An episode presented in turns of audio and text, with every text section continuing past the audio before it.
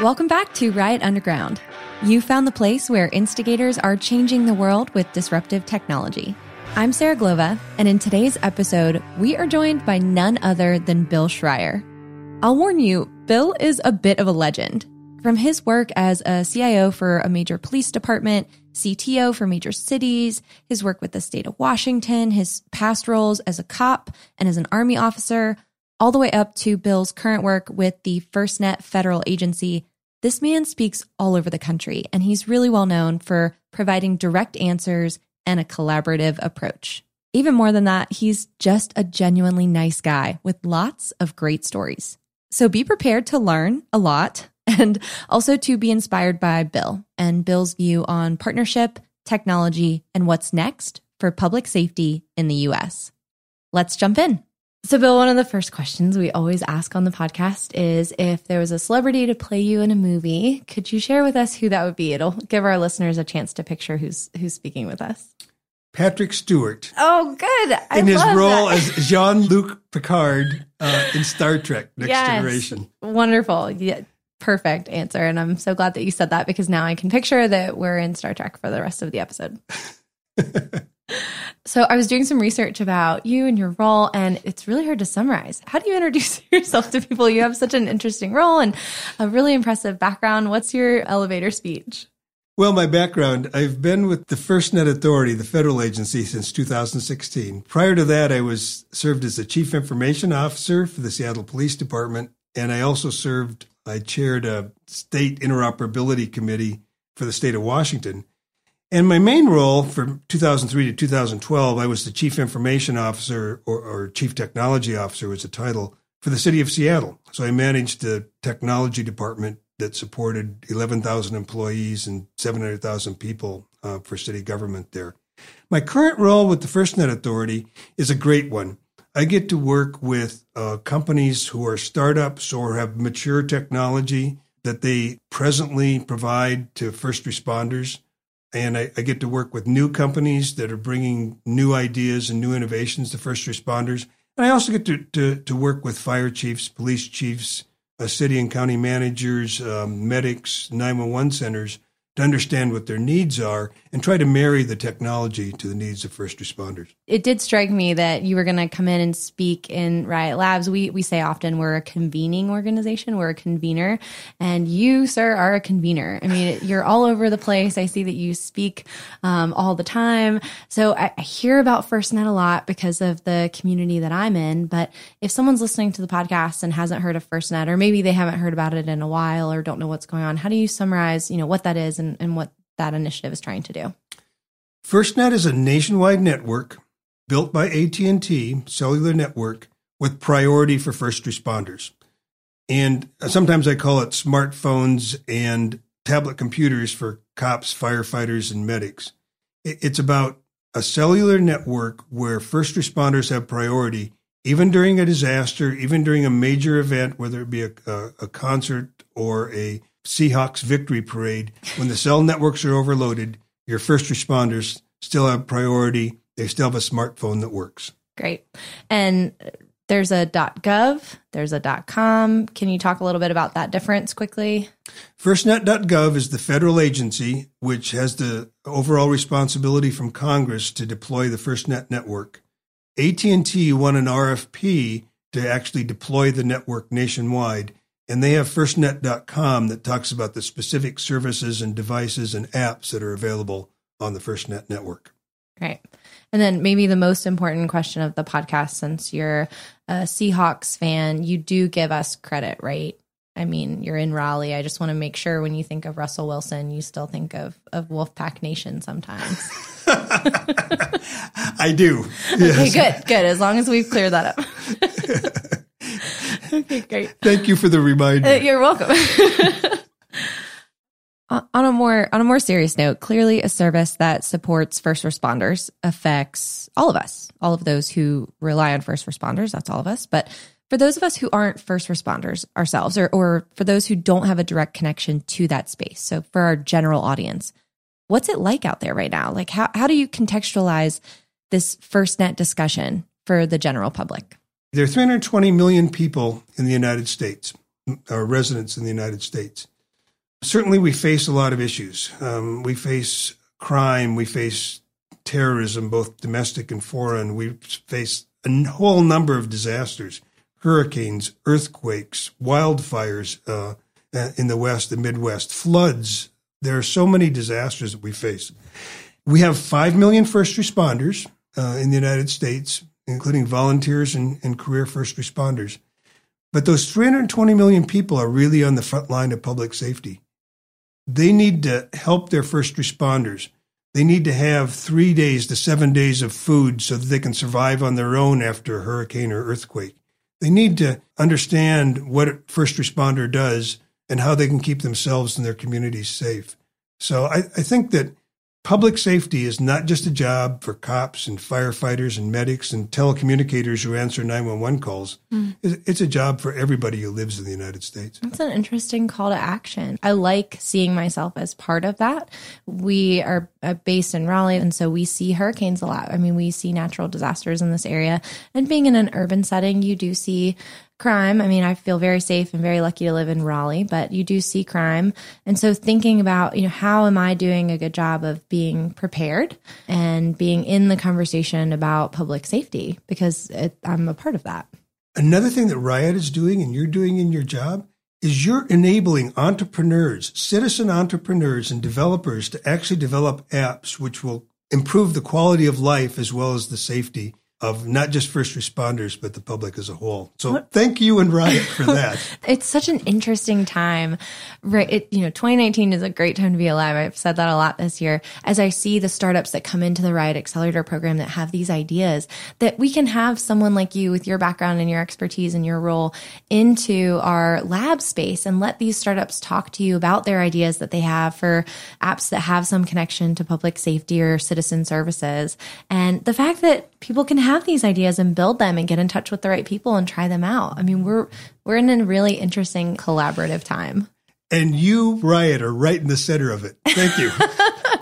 well, on on that note about Riot, we also have Riot's executive director Tom Snyder here, and so far I've monopolized all of your time, Bill. So, uh, Tom, you and I have talked a lot about FirstNet uh, Bill's done a great job already in this interview of describing FirstNet as a network that promises public safety responders, especially first responders, priority in that network over, say, the, the rest of us.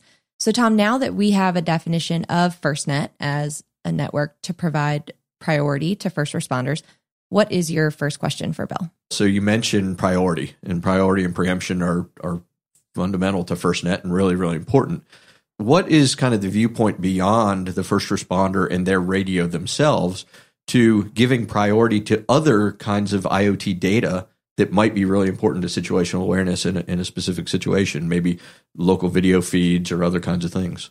I will admit we haven't completely thought this through. And that's again why we need more input from first responders and incident commanders who are actually on the ground. Take, for example, a situation where in Seattle, we seem to have a May Day riot every year. Uh, anarchists seem to march.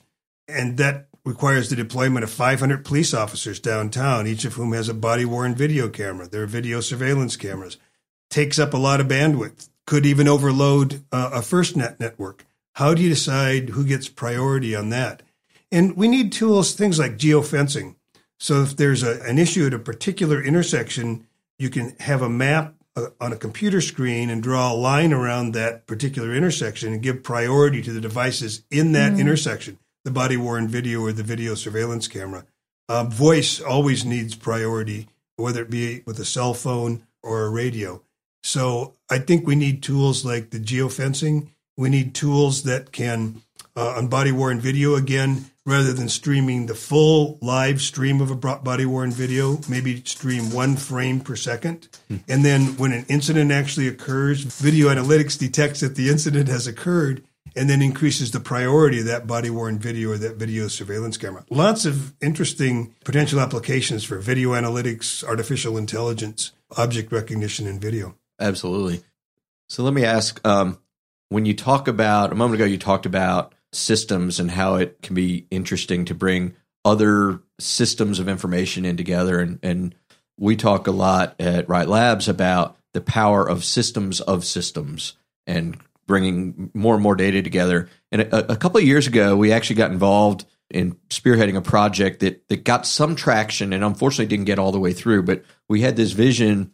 We were working with some corporate collaborators that had developed a device that can do biometric measurements in the ear, in the earbud, and uh, do pretty accurate things. Your you know tympanic temperature and and your heart rate and and various things. And and we recognize uh, through working with first responders that uh, the leading cause of death for firefighters is cardiac arrest uh, many times due to stress related situations and things that might be preventable if you have that biometric information. And so we worked with one organization that looked at bringing broadband, like a kind of internet in a box, on the rescue vehicle, bring high fidelity broadband out to a site.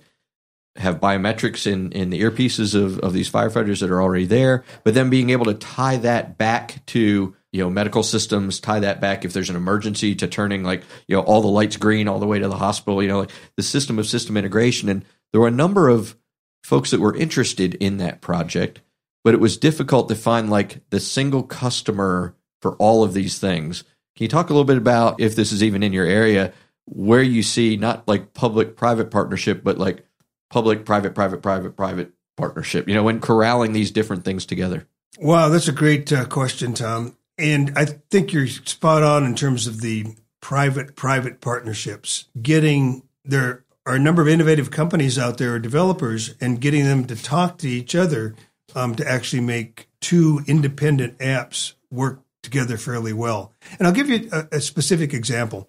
I was talking here at Riot a little bit earlier today to a company that makes an interior gunshot detection. So it's got acoustic sensors inside a building, a concert hall, for example, or an entertainment venue that that uh, listens for noises that are more than 10 decibels above the, the average, and then analyzes those to see if they're gunshots. But how does that company's data get back to an alarm center or a public safety answering point? Well, there's another company in New York that actually collects data from IoT devices um, whether they be in cars or vehicles or, or, maybe in homes, and then displays that data on a screen in a PSAP, in a public safety answering point. So there's a perfect example of those two companies get together and collaborate. The data from the IoT can go to an existing um, 911 center and display on an existing screen. There's lots of potential for collaboration that way between uh, companies. In fact, that's part of my job is to try and uh, engender companies to work together in that fashion. Yeah, I think it's fantastic, and I think it really is part of the the kind of role and, and service that the government side of FirstNet has. Additionally, I'll note, you know, we have this great portal for approved apps on the on the FirstNet uh, site as well. So as companies come up with cool projects, they have the ability to certify those and, and get them kind of approved for use on um, on the FirstNet service, and that can also be a place for companies to meet each other. They don't maybe have to just reach out to you, Bill, although they're welcome to. Well, well, and that's also advantage of conferences, uh, uh, whether they be IoT conferences or public safety conferences, where the vendors do the displays. They actually walk around and look at their own booths and, and other booths in the uh, conference. So with the app place, it makes sense that there would be a specific space for apps that are going to be usable by first responders because I imagine they can't go and download any app that they're going to use in this line of work. It kind of depends. That's a good question. Most of the larger departments have some sort of a management system for their smartphones or their mobile devices that prevent the downloading of just any app. But many public safety agencies don't, or or first responders use their personal devices. Oh, wow. So you do need some sort of place where apps are curated, and that's mm-hmm. the FirstNet app catalog. The apps that go into that catalog are curated, they're reviewed for things like relevancy and availability and reliability, but more most importantly, security. So the actual code of the app is reviewed by third-party security scans, and the output is looked at by not just the developer but by AT and T and the FirstNet Authority.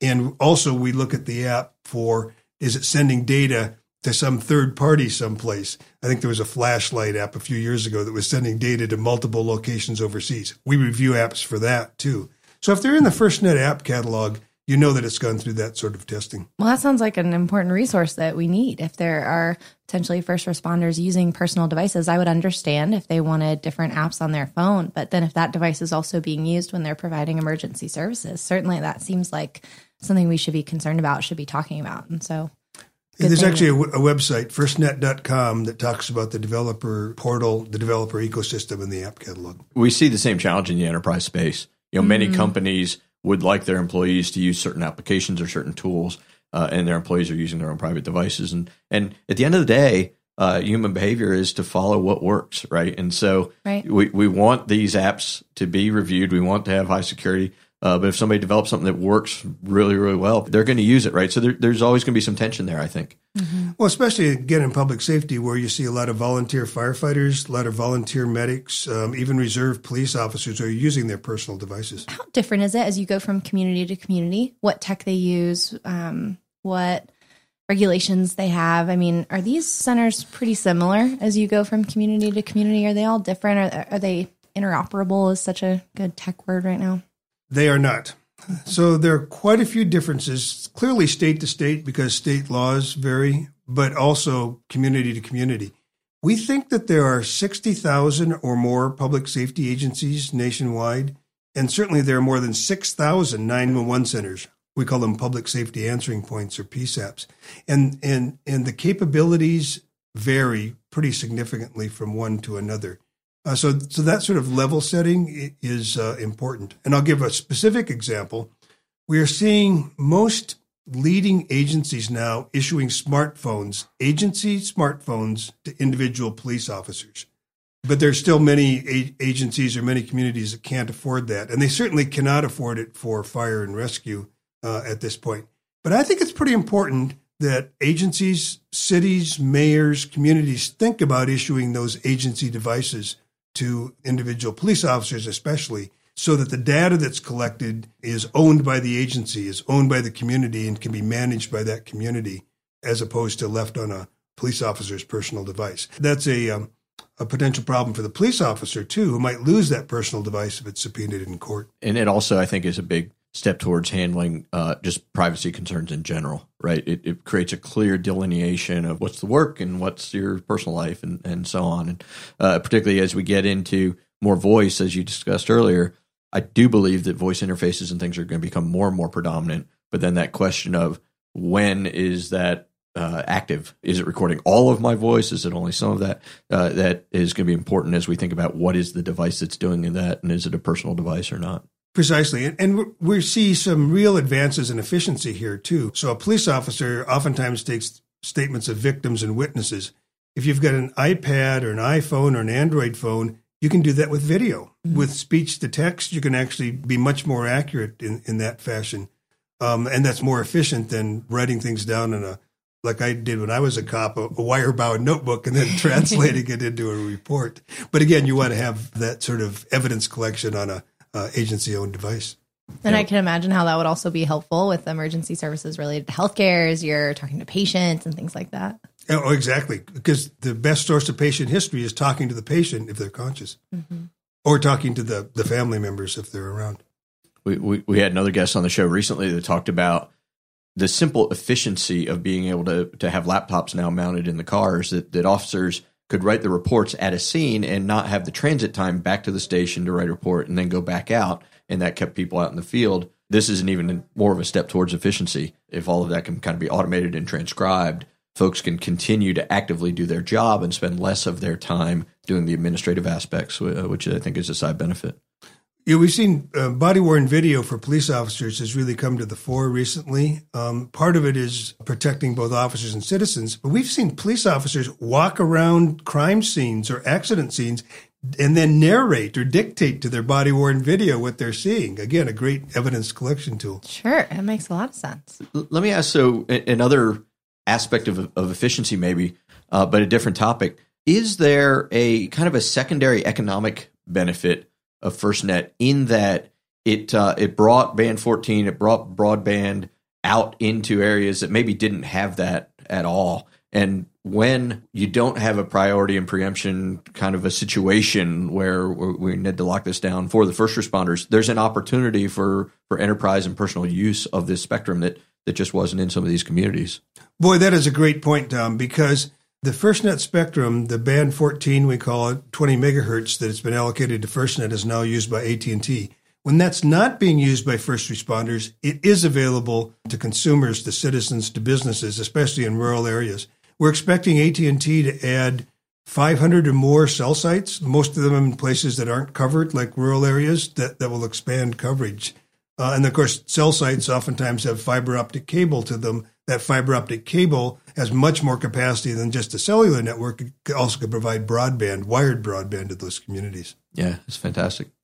So, on that note about rural areas, uh, we've we've heard a ton of stories from our partners and our community about the rural urban divide, uh, the divide for connectivity, for resources, for citizen services. Bill, what's what's your perspective on that? I mean, you've been involved with such large cities uh, in in your professional life. Do you do you have stories or examples that help to illustrate the importance of this rural urban divide conversation? About six years ago, I worked for the city of Seattle. I was the chief information officer, and I was a bicycle commuter. And I was riding my bicycle home, Went over the handlebars, shattered my elbow into 14 pieces. Ugh. Compound fracture, bone sticking out. I tell you, I, well, first of all, I called my wife. And secondly, she said, Have you called 911? So I called 911.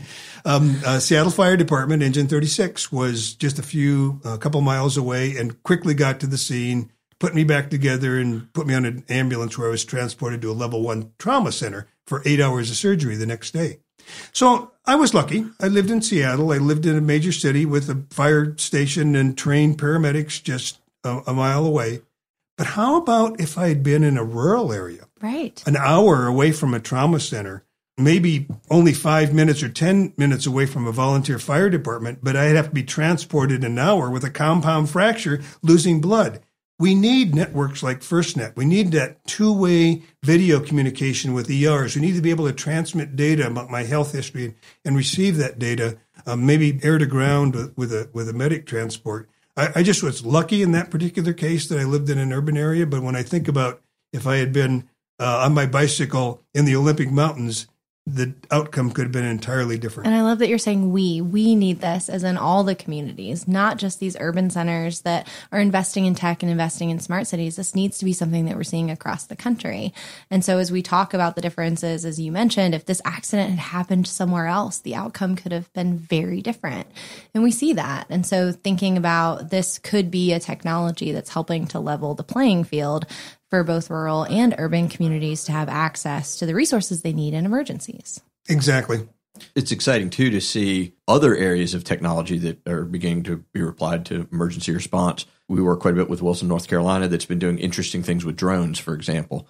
And that idea of being in that on, on, that mountain road and, and it's a windy path and it's a long trip by car for an ambulance or something, but a drone could fly a first aid kit or get something much more quickly. There, there are amazing innovations that are happening that can kind of leverage on top of this communications safety layer that we're putting in place.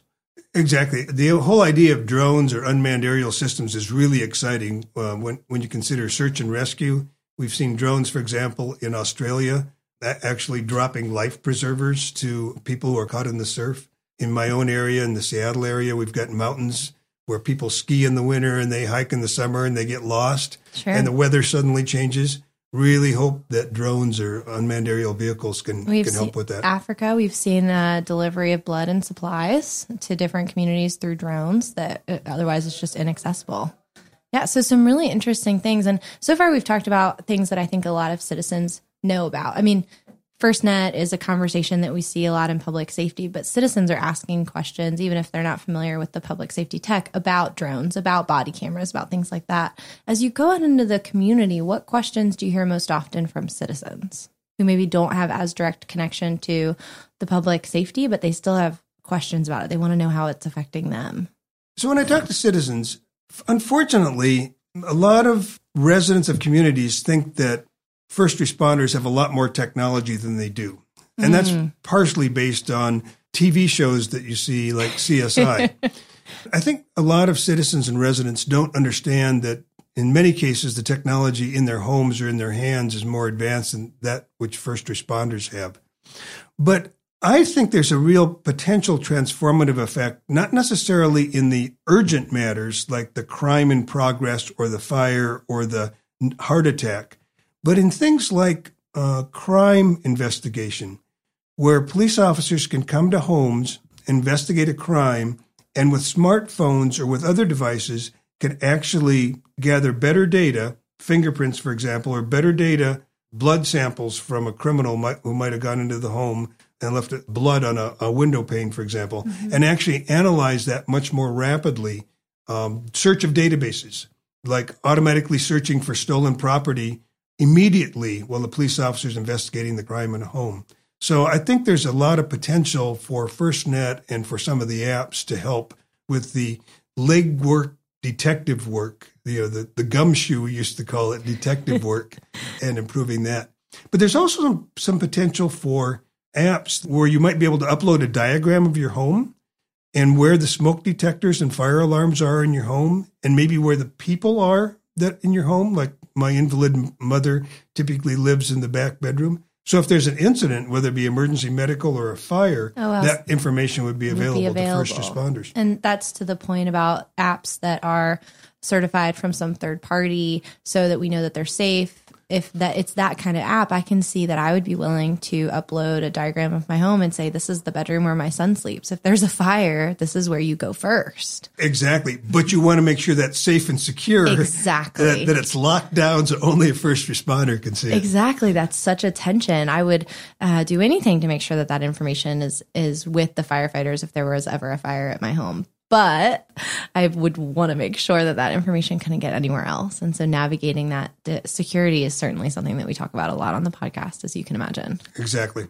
So, to the point about citizens imagining often tech that maybe isn't there for public safety professionals, I'm sure that can create a challenge for public safety professionals who are, you know, doing all they can, but what we imagine in CSI isn't necessarily the, the reality. What are some misconceptions that citizens have um, about public safety, or as someone with such a rich background in, in public safety, what are things that you would want citizens like me to know who are curious about this space, want to do what we can to advocate for tech and resources to be allocated to it, but we don't have a direct tie to it? Well, one of the things I think is, again, for mayors, uh, city council members, county commissioners, and other elected officials need to understand the importance of putting tools like smartphones or tablet computers in the hands of their first responders. We take these for granted. 85% or 90% of American adults carry smartphones.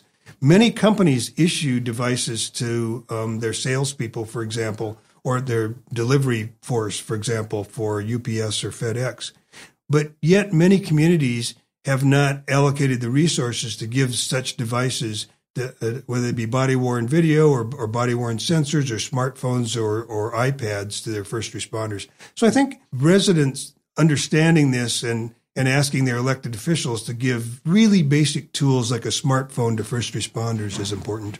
That makes sense. And that's something that as citizens we can advocate for and, and ask our elected officials about so that they know that we care about it. Certainly it's something that benefits everyone, that these public safety professionals have the resources that they need in order to operate. I can't imagine doing the job that I do without my smartphone and I don't save lives. so it's also amazing how innovative police officers and firefighters and, and medics are once they get a device like that or the, with their personal device, the apps and the maps and the, the unique capabilities that they develop and, and ideas that improve their service to citizens. I love that you mentioned maps. I have to do a quick shout out to my my brother-in-law Cody Walton is a firefighter in Durham and he amazes me that he knows the roads so well. He challenges himself to just drive all the time and know all the roads.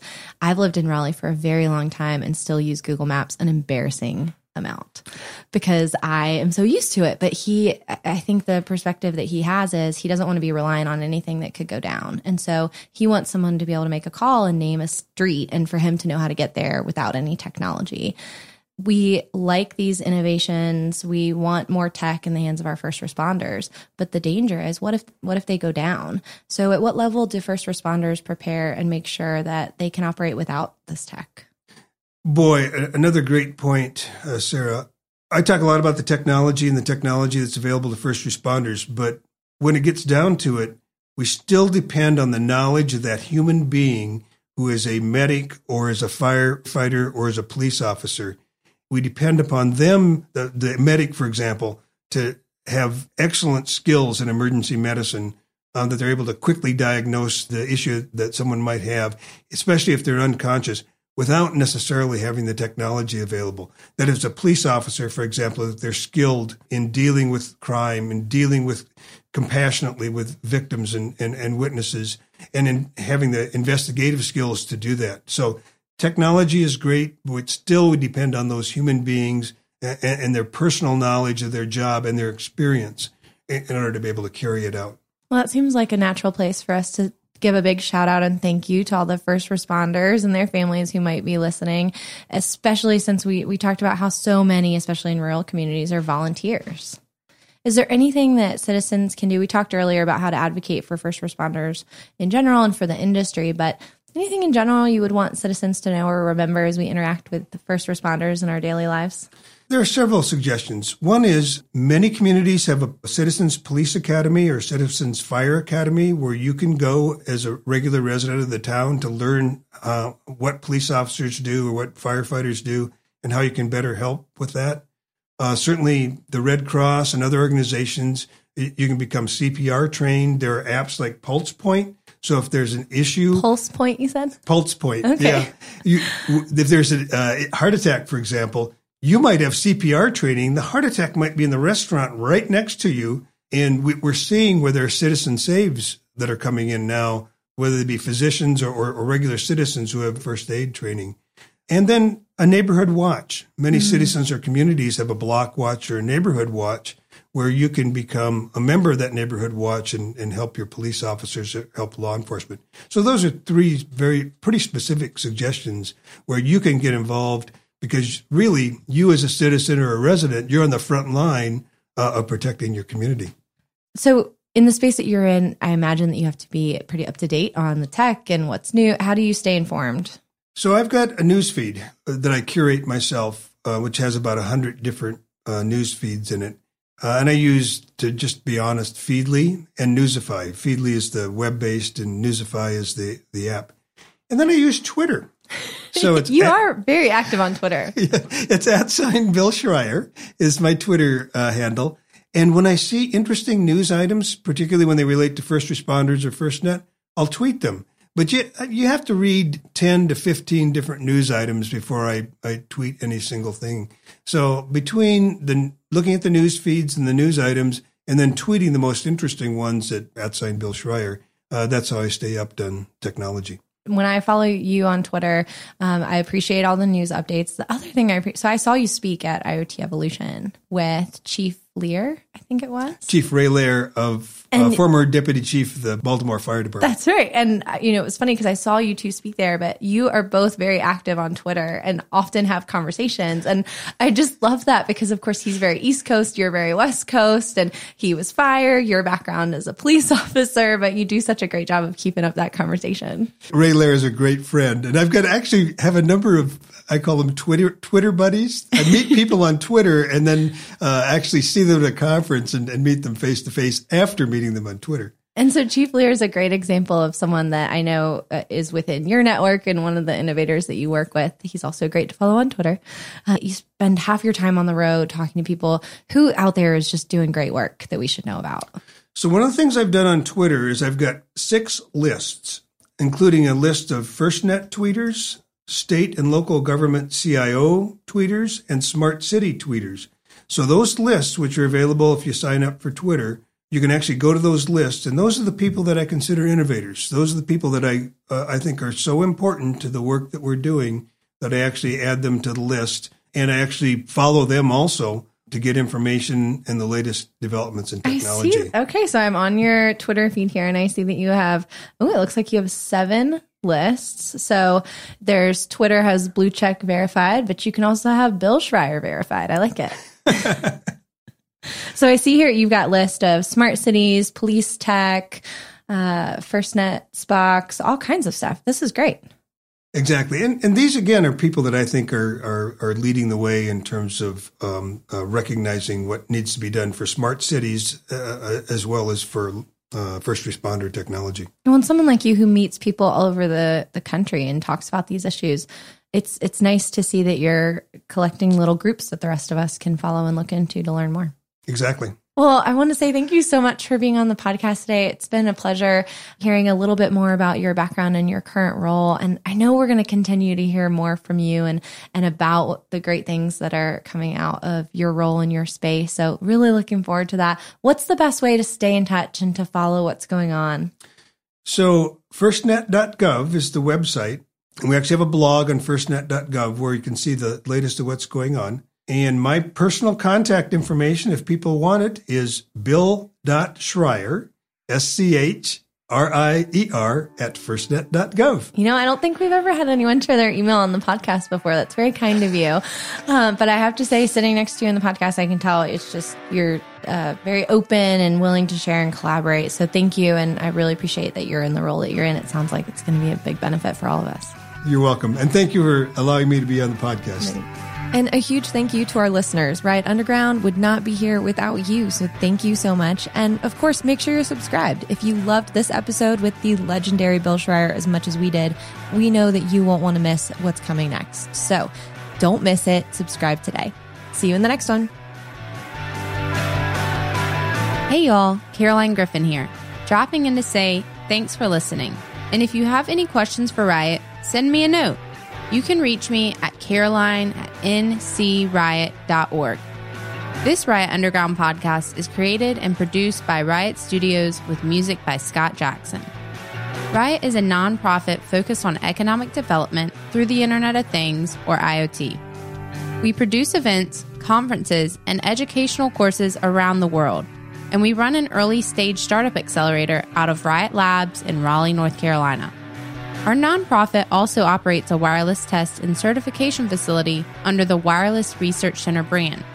Learn how to engage by visiting us at ncriot.org.